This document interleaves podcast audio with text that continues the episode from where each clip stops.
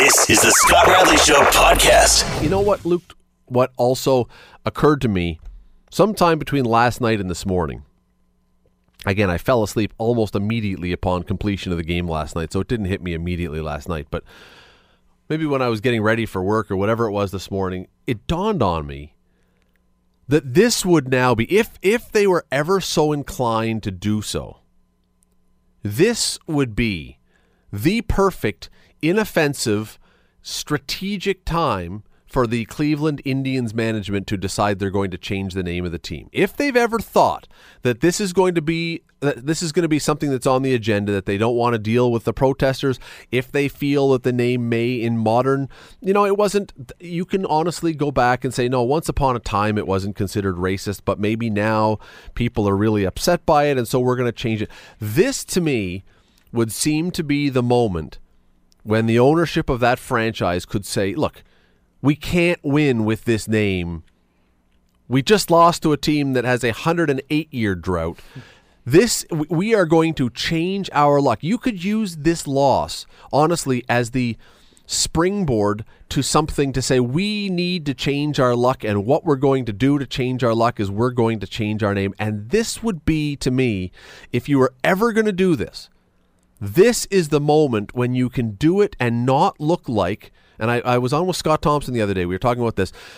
This would be the moment when you don't have to look like you're caving in. Because I think the owners of a lot of these teams that have native names, it's not that they are afraid of changing it. There's massive money to be made in changing a team name and a logo. Sure, you sell all kinds of new merch. You go and and with Cleveland, you've got an easy one because Cleveland has history. And before the Indians, it was the Spiders. You could say, we're sticking with history. We're going right back. We're going to go back to when we were the Cleveland Spiders and think of the possibilities for the merchandise and everything you could do on that. You would sell hundreds of millions of dollars.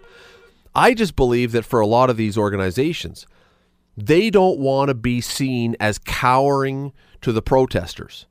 They don't want to seem, these are competitive people. They don't want to lose. And so they dig in their heels and they say, no, if you tell me that I have to change my name, I'm not going to change my name. I am not going to give in to you. I'm not going to kowtow to you because you've told me that I'm doing something wrong. But here's Cleveland's opportunity. We just lost in the World Series. We have this streak that's now becoming, that's now the second highest losing streak and drought, non winning, non championship streak in all of major pro sports in North America. Time for us to change our fortunes, and we're going to do that by switching the name. This, to me, would be perfect, and it would get them out of all the difficulty with fans and protest groups and everyone else, and you could do it on your own terms and spin it to a positive, and everybody, everybody goes away from this happy. You know, it's funny. I, I actually read an article that was suggesting exactly that uh, this morning. But the interesting thing that was that was brought up in there was that Cleveland wore the same uniform for all 15 games this postseason, which is odd in and of itself. But the way it relates to this discussion is that it is one of their alternate uniforms, and it is one that prominently features Chief Wahoo, the logo that everybody has. Suggesting they were the rubbing it in the faces of the I protesters? I wouldn't say rubbing, rubbing it in the face. Maybe for game one against Boston. Maybe that's why they wore it, and then they won. And you just superstition in baseball, you keep rolling with the with the jersey you won in. But it's it's certainly an odd decision to wear that specific uniform. It's not like it was their road uniform or their home uniform and they wore it for all of the games. It's this is one of their alternate uniforms that features their racist caricature logo on the cap and on the arms. And they wore it for all of the games it's not like more than that. They have those signs at the games that everybody saw if you watched a game in Cleveland, where it's a, a Chief Wahoo flexing, and the fans can write whatever they want in there. Again, prominent display of that logo. When you see pictures from from media that are visiting the park and you hear we're phasing out Chief Wahoo and then they send you they, they show pictures of the team store where there are entire walls dedicated to merchandise just of that logo. It's it you're right, it would be the perfect situation to. I don't think they will because it seems like they are going the complete opposite direction, which I I think the name change would be a good move. I think the logo change is a necessary move. I'm not going to get well. I'm not going to get into the whole uh, whether it's the right thing or not. Everyone has their opinion, and that's you know. And Luke, you just expressed a really you know a very popular opinion and a good one. And I, I too have discomfort with the logo, the name. I'll be honest with you. I'm I'm I'm mixed on the name, only because I'll tell you why. No team. Well, there's a variety of reasons but no team picks a name because they want the name to be foolish or look weak or look silly. They've picked the name because they want to be winning and powerful and strong, and you want to project a brand that shows that that team name is a winning outfit. So it's not like you're mocking Indians when you use that name.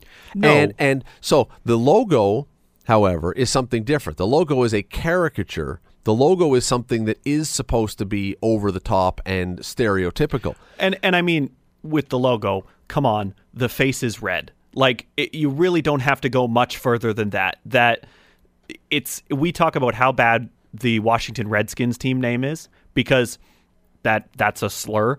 And and you look at Cleveland's logo and the Chief Wahoo's face is bright red. Like that that really to me is the is the be all I've and got- end all with the logo. I've got no issue with with what you're suggesting and what we're suggesting. I think the you know the logo is problematic. But again, the name I can hear both sides of the argument and I don't have as much of an offense. I don't I don't have the feeling of offense with the name that I do with the logo. Although as I say, I can absolutely it's one of those ones where you say, "Listen, I don't want to be the person who is just kowtowing to political correctness at every turn, but I can also see how somebody might be offended by this." So we can have that discussion, but here is your moment. Here mm-hmm. is your moment. You can now, as I said a moment ago, you can take this moment of this loss and turn this off season into the most lucrative offseason in Cleveland baseball history because you will have everybody buying the new stuff if you p- position it right. If you position it that it's time for us to change our fortunes because what we're doing, we just can't get over the hump. Remember, they played in 19 no, what year? 2003, 2002 when the Indians played against the Florida Mi- 97. Was it 97? Yep. All right, the Miami Marlins. And could have won that World Series. And a lost in mistake, an error by Tony Fernandez in Game Seven. The, the beloved Blue Jay Tony Fernandez was playing second base for Cleveland, and that opened the gates. They can position this that it is time for us to change this. It's time for us, not because, and they can tell everybody they want. It's not because we are backing down. It's because we want to win a championship and we just need to change our luck. And with it would bring tens of hundreds of millions of dollars in new sales. I see for them, truly, I see no downside. I see no downside whatsoever. And while you agree or disagree, if the owners still love the Indians name in these uniforms, you do what every other franchise does, and once a year or once every couple of years, you pull it out of mothballs and you throw it onto the players in the field, and you sell a million of the throwback jerseys.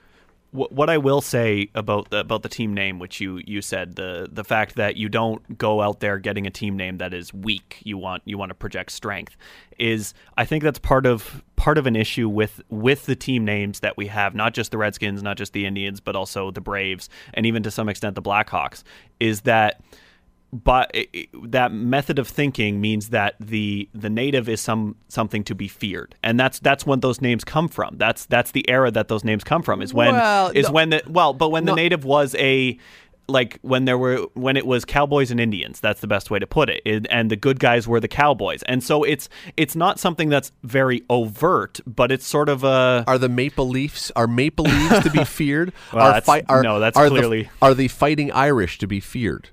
No that's the one people always bring up Well, uh, in the discussion but uh, I- to are be the honest Viking? the- How about the Vikings? Are the Vikings to be feared? All the people from Scandinavia who are no, no, I, blonde. I, and, I'm not so, saying that necessarily it's a, it's a huge issue. I'm just saying that's an that's an underlying thing from when they were created, and I think that's what some people may have an issue with. Is that that's what the names represent? A time when uh, when most natives were a caricature from from old spaghetti westerns.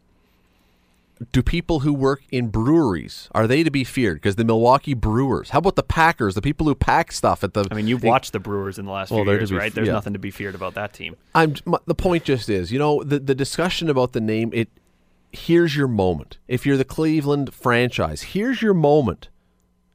There is a door that is now cracked open for you to walk through and be not only the hero but a deeply enriched hero. You really are. You will do nothing but make money. And you know what? There may be a few people that get upset with you.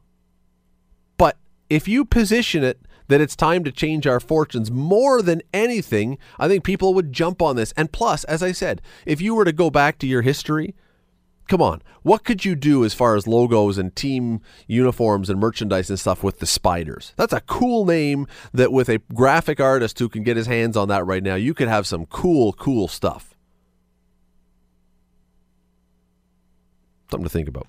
You're listening to The Scott Radley Show, weeknights from 7 to 9 on AM 900 CHML. Hamilton's hospitals overwhelmed with patients. Let me read you the first two paragraphs of the story. A barrage of patients to Hamilton's hospitals is overwhelming emergency departments, leaving too few ambulances on the road and overcrowding hospital wards. St. Joseph's Healthcare has been operating at 134% capacity for three months. Uh, the the writer of that, the reporter who put that story together, is Joanna Frketich from the Spectator. She joins me now. Joanna, thanks for doing this. Let me get you. There we go. Joanna, thanks for doing this. Thanks for having me. Uh, okay, so just to recap what you just said there, we our hospitals have too many people in them. There's not enough room for them, and there are not enough ambulances at times on the streets. Uh, I'm not an expert, but that doesn't sound good.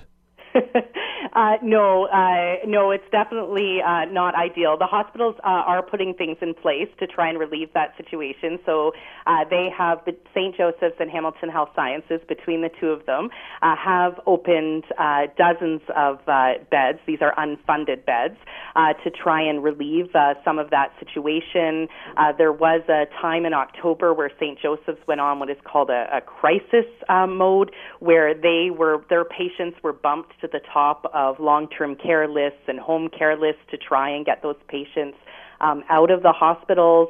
Um, Hamilton Health Sciences has, uh, you know, uh, implemented parts of what uh, it calls a surge plan. So that involves, you know, having command centers at the hospital to try and deal with that. So they are trying uh, to deal with the situation, but yes, it's far from ideal. I want to deal with a lot of the things you just touched on because you said a, you had a lot of meat in that bone right there. But I, but before we get there, what what has happened? Because your story says there's something like a twenty percent increase in the number of people who are coming in, for example, to emergencies or whatever. I can't believe that suddenly, out of the blue, out of the ether, the city of Hamilton is just suddenly producing twenty percent more extravagantly sick people who need immediate treatment. So what what's the underneath what's broiling underneath the surface here that's causing this to happen? Well, at the moment, the reason for the surge uh, is unknown. Hamilton Health Sciences suggested maybe it's an early start to the flu season, although the public health department doesn't think that's the case. Uh, unions um, say that you know the situation that we find ourselves in um, is a predictable outcome of uh, years of frozen hospital budgets uh, at the uh, you know by the province, and that as the population ages and you see more patients, that we will see uh, more things like this. Um, but what is known is that uh, Hamilton's hospitals run at uh, about 100% capacity pretty much all the time. So it means that there is very little wiggle room in the system. So when you have a surge, there isn't a lot of uh, capacity to absorb that surge. So, you know, that's why you end up seeing, you know, um, overcrowded wards and backlogs in the emergency departments and delays to services.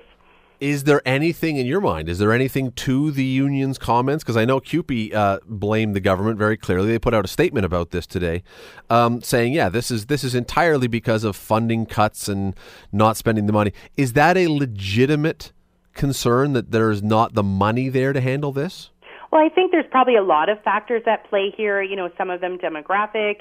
You know, it it, it could be something that's going around uh, the city right now. But one thing that that the union uh, is right is that uh, hospitals did uh, spend uh, you know many years uh, with a with frozen budgets, and even this year, this is the first year in um, many years that they have received an increase, but that increase is nowhere near inflation. So while the hospital's budgets have been frozen, their costs have continued to go up, and some of those costs they have no control over, such as uh, uh, salaries, uh, which are bargained provincially. So it it has meant that uh, Hamilton's hospitals have had to make, you know, tens of millions of cutbacks. HHS uh, cuts back about 25 million every year. Uh, you know, has to find those cuts somewhere in the system. So when you've been doing that for multiple years, you can't help but think that eventually that does have some sort of effect. Oh, it, it absolutely does. And I'm just, I'm wondering when you start talking about this money and the amount of money, because, you know, it's easy to say, you know, we, you and I can throw around, oh, 25 million a year, and it's just a number. $25 million is an awful lot of money. I don't care what you're doing. That's a lot of money. Uh, yes, it is, and uh, you know the the plans at St. Joe's. They're having to um, uh, at St. Joe's. They're having to uh, eliminate you know many jobs this year. They're at the point of eliminating jobs. Many programs are being moved out to the community. Programs that used to be in hospitals um, are being moved out to the community to try and uh, come up with new ways of uh, providing health care to try and deal with that reality that you know they have uh, they have to do more with less. So, I mean, just uh, uh, for context, I guess, and and my context is going to be poor here. I understand that, but if if a doctor, if a decent, a good doctor in town is making a quarter million dollars a year, is making two hundred and fifty thousand dollars a year, you're twenty five million dollars. If my math is right, that's a hundred doctors we would have to cut. Now, I know we're not just cutting doctors. There's nurses and administrators and beds and all these other things, but it gives some kind of sense of how significant one year's cuts would be. And Joanne, it makes me wonder: Do we get to the point? I mean nobody wants to endlessly just pour money. We don't want our taxes to be going up 10 and 12 and 15% a year because we can't afford that. We know that. But do we then get to a point where we have to say, you know, we can't afford maybe everything that we've ever provided before for everyone. We do have to make some choices here, and they're not ever going to be good or easy choices, but we just can't do what we've done. Well, I think what's more important is that um, we have to look at different ways of providing the care, which the government has started to do, but it's just not all in place uh, yet. And, you know, it, it really needs to get there. And it really, if you want to get down to it, the issue isn't in the emergency departments. The issue is blocked beds on the wards of the hospitals. So what that means is there are patients that are ready to be discharged uh, from the hospital, but the hospital uh, can't uh, let the, you know they can't leave the hospital because they are waiting for other types of care. They might be waiting for a long-term care bed. They might be waiting for home care. They might be waiting for other treatment, and this causes major problems in the hospital. They always have these patients there. Um, Hamilton's hospitals try to keep that at 12% of their beds, and when they run into trouble is um, right now Ham, uh, sorry, right now St. Joseph, they're at um, over 20% of their beds taken up by people who are ready to be discharged from hospital. Um, now you can imagine what that does. That equates to 65 of their beds. So if they had those 65 beds, you wouldn't um, see some of the issues that they're having. At yeah. Hamilton Health Sciences, that rate is 15% of their beds, and at times in October it went to as high as 18%. So some of the issues is, you know, having those um, other types of treatment in place so that when people are ready to be discharged from hospital, hospitals can actually discharge them. So some of it is about changing our system to have those other um, treatments and services in place. Well, and it certainly then sounds based on your description of it, and it's a great explanation but this is a trickle down problem to the hospital. The hospital is not the top of the mountain. They're the ones. It's all these other places. If you can't send someone off to the palliative care to the uh, or wherever you, they have to go or to some other treatment center, and they're stuck just taking up a bed. That's Absolutely. a that's a huge problem, and it's not the hospital's problem. Then I mean, the hospital ultimately deals with the problem, but it's not. They're not the ones causing the problem. Absolutely, um, it, it is uh, an issue that has um, been uh, around for uh, many years. And if you can imagine, normal for them is, you know, about 12%. So you can see uh, that this is a big problem. And uh, the head of Hamilton Health Sciences, you know, talked uh, in the story about how um, it all trickles down to the emergency department. So the emergency department is sort of where you see the effect of those blocked beds. It all ends up uh, sort of with a block in in, in the emergency department. That's where you know the bottleneck uh, is this is I'm putting you on the spot here. I know that, but let me throw out a question because this is something that has been talked about before, not just by me, but I've I've mentioned it before and other people. What do you think would happen within our health system if we were to put in a very small but some kind of service fee to go to emergency because and the reason I say this is not to make people all of a sudden need it by having an aneurysm because they heard me say this the idea being there are people, and we all know, and when I had to take my child to emergency a while ago, one of the people was saying that there were people here who were here every day. And if you, if, you know, if, if you said, okay, it's, you know what, depending on your income, it's five bucks to come. If it's something, maybe discourage some people from coming. Do you think that would actually make any difference, or do you think that it's such a small percentage that you know what? And and the other thing is, we don't really want to chase people away if they're sick. Well, I think that's the biggest concern is that, you know, um, when I talked to Dr. Chris Manish for this story, his bottom line is that if you feel you need to go to an emergency department, then he wants you to go there. Okay. Um, because, you know, the last thing they want is someone who really does need emergency care to hold off because they think it's too busy or, you know, they um, think that they're being a pain. If you believe you need that care, then absolutely. Um, you should uh, you should go. Um, also, uh, you know, really, it is a small percentage that uh, of patients who uh, should not be there, and sometimes it might even not be their fault. We have some issues um, with primary care. You know, we have shortages of family doctors. So for some people, you know, the difficulty for them is, is maybe they have few places to go. But it is good to remind people that we do have two urgent care centers in Hamilton. There's one uh, in the West End and there's one in the East End. Those are an excellent alternative to the emergency department. There is um, walk-in clinics. And uh, of course, uh, you can always uh, try to get in to see your family doctor. You know, those are if you have um, the type of illness where you feel that it can wait and maybe doesn't need an emergency room right now. The other thing that people can do uh, to help this situation is to get your flu shot. Um, you know, I know it's something that Dr. Chris Manish talked to me about when I was writing the story. Is that you know they're seeing this and we're not actually at the peak of flu season yet. This is not um, you know, most of these stats are from um, October, and October is not traditionally the busiest time for hospitals. So, if people get their flu shot, that could help take some of the load off when they do get to that busier period as the uh, fall and, as the fall goes on and the winter starts. Well, yeah, because if we've got problems now, and suddenly we have a an outpouring of people who get the flu, that I mean, it'll be a mess it is, uh, it, it, you know, it, it is a bit concerning to see it busy um, right now. Although we don't really know the reason for that, so uh, it's it's hard to know, you know, whether that will end before flu peaks um, start or whether this will continue. But yes, it could really tax resources if we were still having this surge at the same time that a flu peak happened. One more thing, because there was one other part of your story that we haven't even touched on, and maybe you can tie it all together and explain why. Uh, you, you very clearly have explained why we have problems with beds in the hospitals. Why? What's the connection? Why are we short of ambulances then if we've got a bed shortage?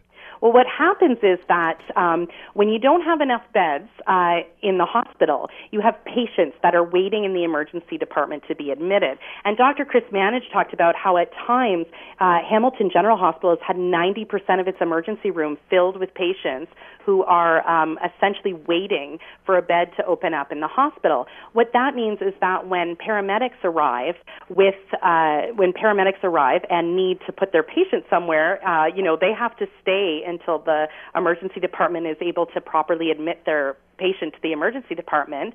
Um, when there's backlogs, that means the paramedics get stuck waiting at the hospital. And so, you know, when they're waiting at the hospital, they can't be on the road uh, to respond to another call. So what happens is the ambulances line up uh, at, at the hospital emergency rooms, and uh, the head of uh, emergency services uh, for Hamilton, Mike Sanderson, uh, Michael Sanderson, sorry, did say that you know the main problem ambulances are having right now are with offloading patients at the emergency room. So what ends up happening is then you end up in code zero, and what code zero means is that there are uh, there is only one or less, one or fewer ambulances to respond to emergencies. So you could have no ambulances to respond to emergencies, and we were in that situation um, at least once every other day in October.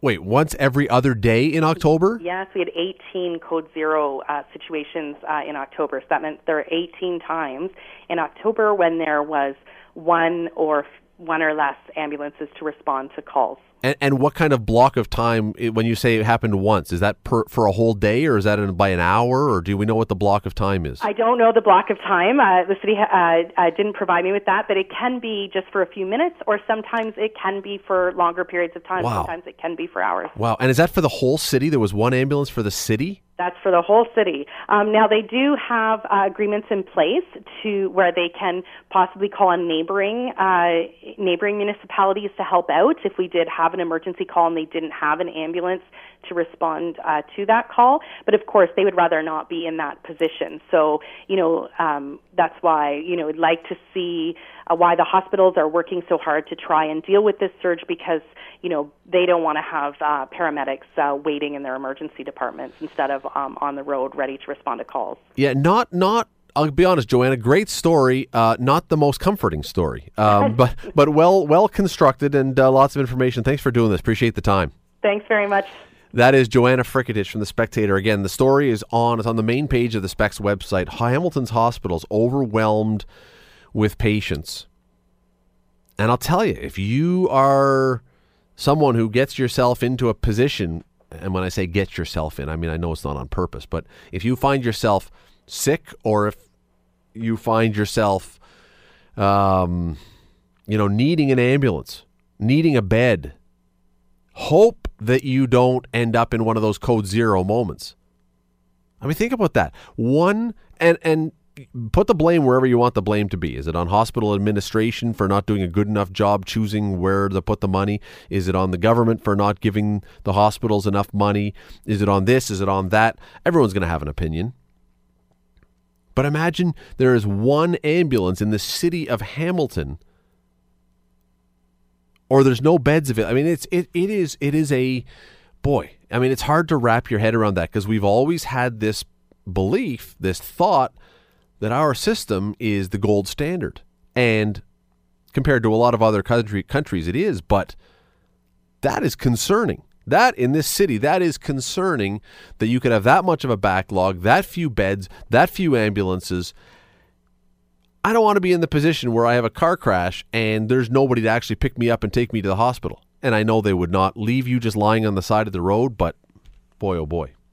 You're listening to The Scott Radley Show, weeknights from 7 to 9 on AM 900 CHML. Let's um, let's stick with the World Series for a couple minutes. Chris Zelkovich from Yahoo Sports media writer, uh, one of our favorite guests here on the show, joins us tonight. Chris, how are you tonight?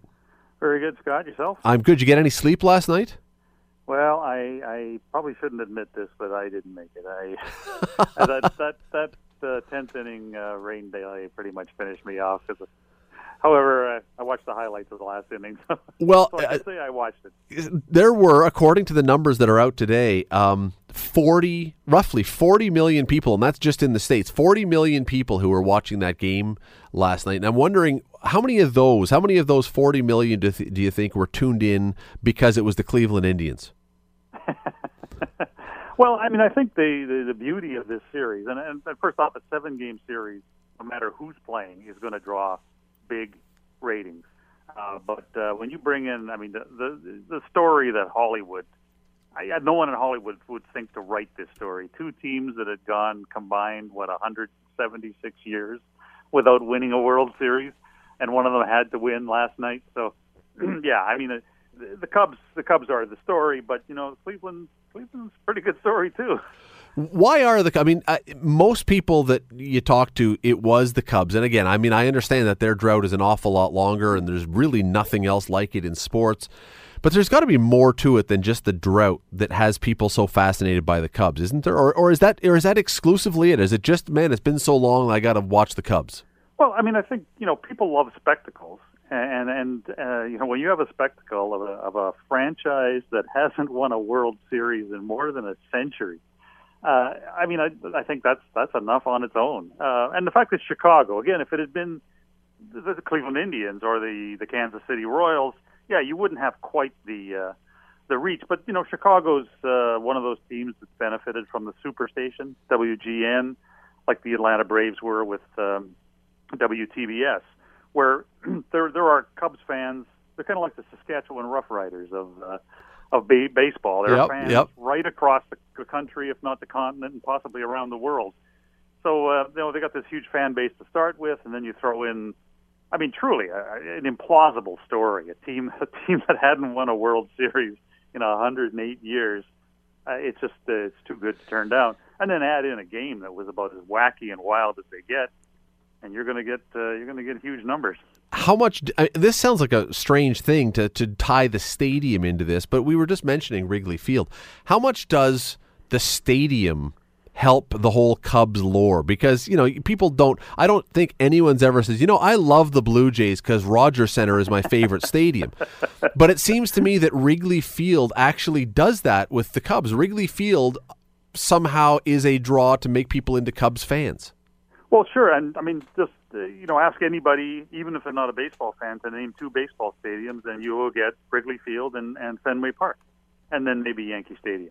But that's not the same Yankee Stadium, so it, you know, it's, it doesn't have the cachet that it used to have. It, it's you know, it's iconic. I mean, it's uh, you know, this this this little stadium that's uh, you know absolutely ancient, and again, by getting those uh, you know that wide reach on television, everybody knows it. And, and you know, someone I was uh, at work today. Somebody was commenting on the fact that for the longest time, because the Cubs were the only team that played in the afternoons, there was a generation of people with the cable. You mix that cable, the W uh, WGN, with the fact that they were the only game on f- at certain time of day. Uh, that helped. That built a generation of people who kind of became, even if it was their second team. You were a Jays fan first, but if the Jays are out, okay, I'm a Cubs fan. Yeah, no, and I, that's why I kind of compared them to the Saskatchewan Roughriders, who are like every Canadian football fan's second favorite team, unless they're from Saskatchewan. Yeah. so you know, yeah, it's uh, you know, it's, it's just a great story all the way around. the whole series, and this was a tremendous series to begin with, but it seems when you look at those numbers, Chris, of 40 million viewers for last night, it, every every year it seems we have people saying, "Oh, baseball's dying. No one's going to watch baseball. This is the the generation where we want you know Twitter and all these things that are short bursts." Every year, and especially this, seems to put the lie to that. Attendance is up in baseball. Ratings are up in baseball. It, it seems as though no sense talking about baseball's imminent death because it's going the other way. Well, yeah, and despite baseball's ex- best efforts to uh, to kill to kill interest, I mean, you know, how many four-hour games did we have, and you know, these interminable delays uh, as they reviewed plays that that that were you know obvious obviously correct, and yet for some reason we had to sit through four and five replays before they they made the decision that yes, indeed, it, it, the, the right call was made. I don't know. You know, it, it could be. I, I'd be cynical. An aging population. Well, uh, baseball tends to have a, an older, uh, more attractive to older older crowd. So you know that that could be part of it. Um, however, that's the TV audience. Uh, go to most of these stadiums, and the Rogers Center is a perfect example. And you're seeing a lot more young people in the stands. And uh, you know, I'm not entirely sure. That seems to fly in the face of everything we we think about uh, about baseball, and uh, you know that it's it's a, it's a retiree sport, and yet more and more. I mean, just last night, you know, as they panned the crowd 785 times, as they tend to do, to uh, get you know, every single celebrity they could possibly find, no matter how low on this pecking order he is. I think they also wanted to get every person who lived in Cleveland on there too. But uh, you know, it, again, there's you know there are a lot more young faces than than uh, than you'd think, and there's uh, I have no idea. Maybe maybe it's uh, you know the MLB uh, video game that's done this. Who knows?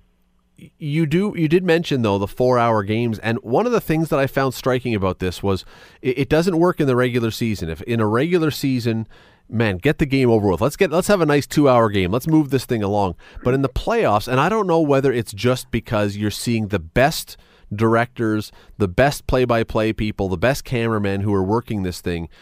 But somehow, even if a game goes three and a half, four hours, I thought they were able to. It rarely became something that wasn't tense. It, it was a Yeah. somehow you can, in this particular circumstance, build the kind of tension that you know what, just a close up of a pitcher's face not doing anything actually works. Well, what I find fascinating is uh, when Fox started doing baseball a few years back.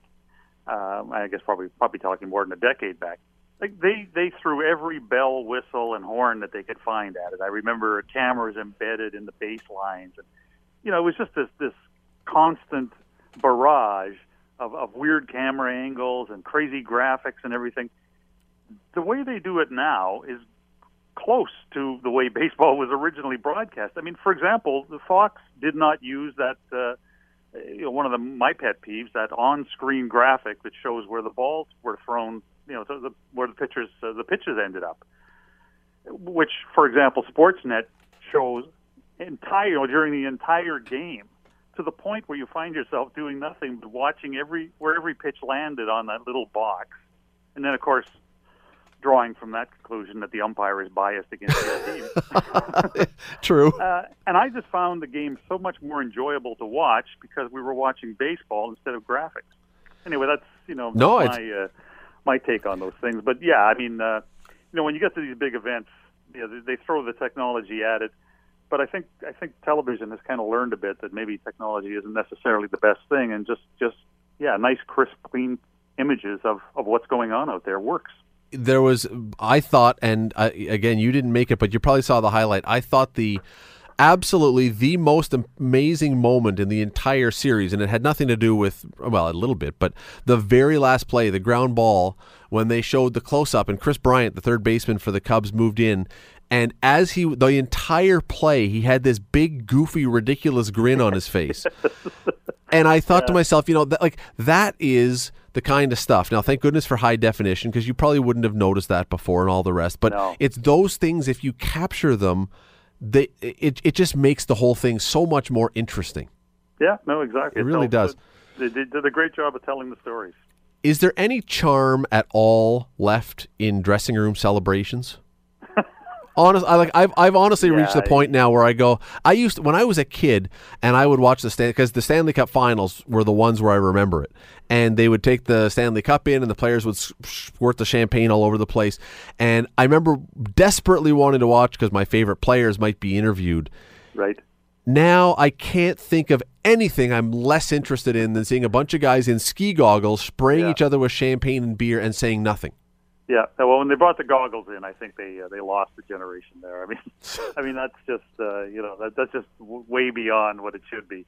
Yeah, I you know again I, I, I it's just uh, yeah it's it's a complete waste of time. I mean, give me give me ten seconds of them running around on the field, and then after that you don't want to hear you want to, do not want to hear another word. Well, they don't say anything. That's the whole problem. And, and and half the time, I think part of it is because you get into the dressing room after they've already got into the champagne and the beer, so they're half in the bag already anyway. Uh, Theo Epstein, the general manager of the Cubs yesterday, was well tanked and dropped an f bomb live on the air. So Yeah, Um, lovely. Well, and the other thing, okay, one other thing before we get off the baseball, because I do have just a few minutes and I wanted to get to something else as well. Some people are going to take offense to this, but why is, in my opinion, why is Buck Martinez so much better and so much more tolerable on American TV than on Canadian TV? Well, part of the reason is that he's in his proper role on American television, which is as a, as an analyst, and not as a as a play by play guy. Um, so so he's he's just more in his element. But I think the other thing is is that uh, he's employed by ESPN or Major League Baseball International or TBS, and he's calling a game between two teams that he he's not really part of. Whereas with with uh, Rogers for Sportsnet, he is he's a Blue Jays announcer, and you get an awful lot. I find just far too many uh, excuses for why the Blue Jays are losing, and far far too many errors glossed over. And it, you know, and that's I think that's the difference. He's a he's a hometown announcer for uh, for the Blue Jays, and he's just an announcer when he does American television. And if I hear one more time, get up, ball, I'm, I swear I'm going to throw something through the television set. Uh, but just personal pet, pet peeve of mine. I mean, listen, I, I'm on the radio. We all have our things we do that drive people nuts. That that is mine right there. The get up ball. It's uh, anyway. Well, you know, and I mean, I, I I'm glad they don't show too many pictures of, uh, of particularly Buck and Pat Tabler uh, in the booth because I'm sure there's going to be pom poms there. I, you're probably not wrong. I'm actually a little surprised. Speaking of Sportsnet and Rogers, I'm a little surprised that unless something has changed and unless I've missed it, they're not actually going to show any of the parade live tomorrow. Because I thought, honestly, I mean, even though the series was great, I thought that would actually get decent ratings to see that parade. I I really thought someone was going to pick up a feed of that. And how many? Again, we've talked about this before, Chris. They've got 207 live stream stations to do this. Why could one of them not be the Cubs parade? Yeah, unfortunately, I don't have any information on that, but that's uh, I agree with you. That's a surprise. You know, if it, it was if it was a a channel, uh, you know, CBC or something that had its one its one feed, I, I can understand that. But you're right. Uh, in the middle of the afternoon, when nothing else is on, and you've got that many channels, and you could probably get it for free. Uh, yeah, it, it doesn't make any sense to me. Where do you think now baseball the, the ratings and in Canada they I, we talked about the 40 million in the states. I think it was mm-hmm. 7 and some 7 million something that we're watching in Canada last night.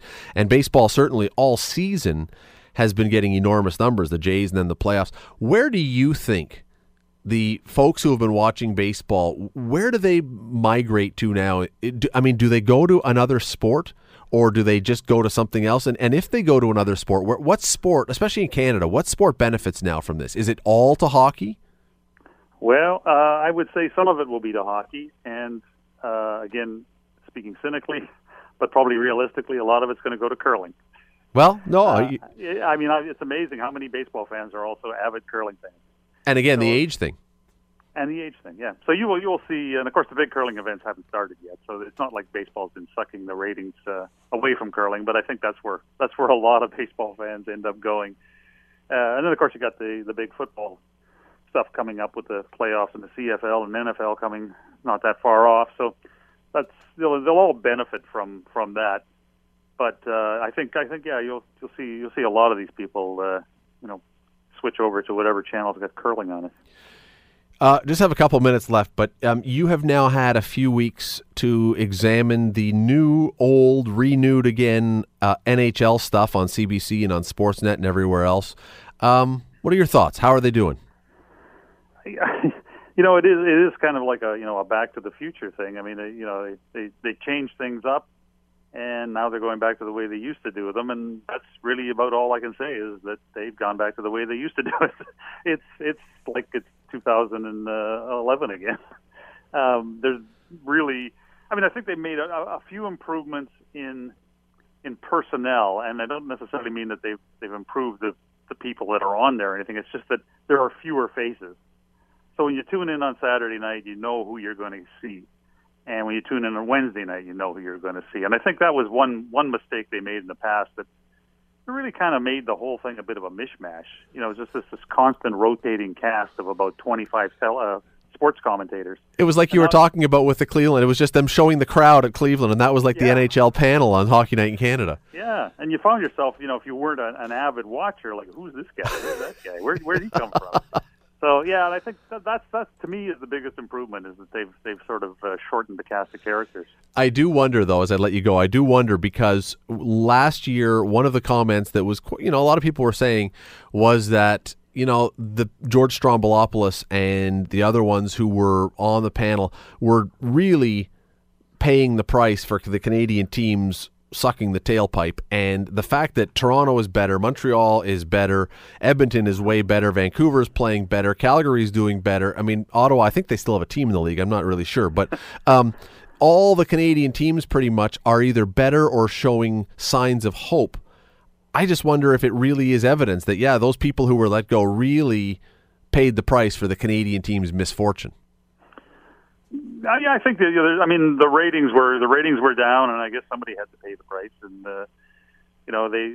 But I think they also feared that they were going to lose their their hardcore fan, which is really. Well, I mean, when you start losing your hardcore fans, you know there can be nothing but trouble ahead after that. So I think that probably was really what what prompted uh, that move. Chris Zelkovich, Yahoo Sports. You can find his stuff online. Uh, always great stuff. If you're interested in TV, in ratings, in stuff that is on on TV, uh, Chris's stuff is always excellent. Chris, thanks for doing this again, as always. Okay. Always, always a pleasure, Scott. Thank That, you. uh, Chris Zelkovich from again from Yahoo Sports going uh, Z E L K O V I C H. You can find his stuff. There's not too many people named Zelkovich writing about TV sports, so you can always figure out which one was Chris Zelkovich's. Just you know, process of elimination. I got a, I got a couple quick comments. Uh, one, you talked about Buck Martinez being more tolerable as a color commentator. Uh, it would have been easier to stomach if his play-by-play guy wasn't so atrocious. Uh, I had forgotten that Fox was a choice, so I was watching up until Rajay Davis hit that tying home run, and that call was so bad that I was like, I'm gonna see if I can find somewhere else to watch this. You mean because the I can't- screaming call? See, I like the Oh, my screaming call. No, I could like it was just in. It's the was over the top. It's the World Series, I know. and then but then I think it was when he was rounding the bases that it killed me because he did a sort of a. At least I heard it this way: a take off of Tom Cheek's famous "Touch 'Em All, Joe. Oh. You'll never hit a bigger home run in your life." And I was like, "No, no, no! You cannot do that." Uh, the other quick thing, uh, Chris talked about the hardcore fans from Hockey Night in Canada. That is exactly why they fired the people who they fired. They fired PJ Stock and Glenn Healy, the two biggest ones, who, to the hardcore fan, are everything that was wrong with Hockey Night in Canada. And so that those guys lost their job because they were afraid of, of losing the fan that cared deeply about every broadcast.